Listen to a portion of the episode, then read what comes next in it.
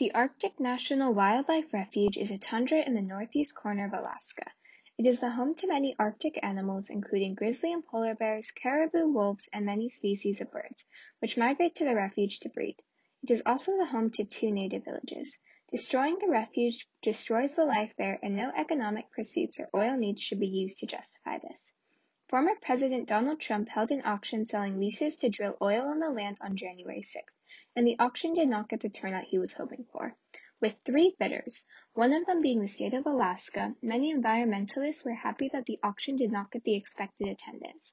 With President Biden putting a stop to the Keystone XL pipeline permit, I am hopeful that oil drilling will become a thing of the past. Is this the start of the end of oil drilling? Will the United States of America finally make the transition to completely renewable energy? It is known that destroying this refuge, Melting the tundra to get to the oil that lies beneath the ice is the last straw for us. Climate change is ensured.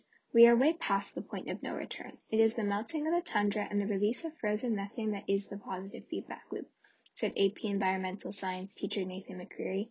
There is no room for destroying our climate any more than we already have. You hear all these arguments about how oil drilling is necessary for our economy and our energy systems, but it shouldn't be.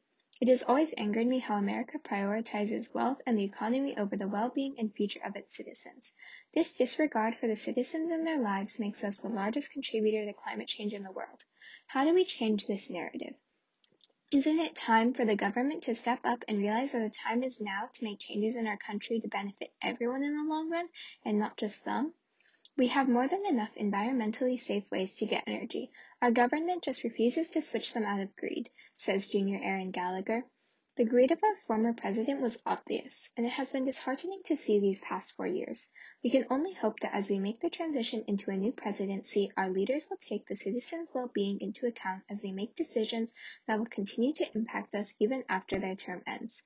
Now that power has been transferred to Biden, we can change what needs to be changed, undo what needs to be undone, and buy land that needs to be bought back.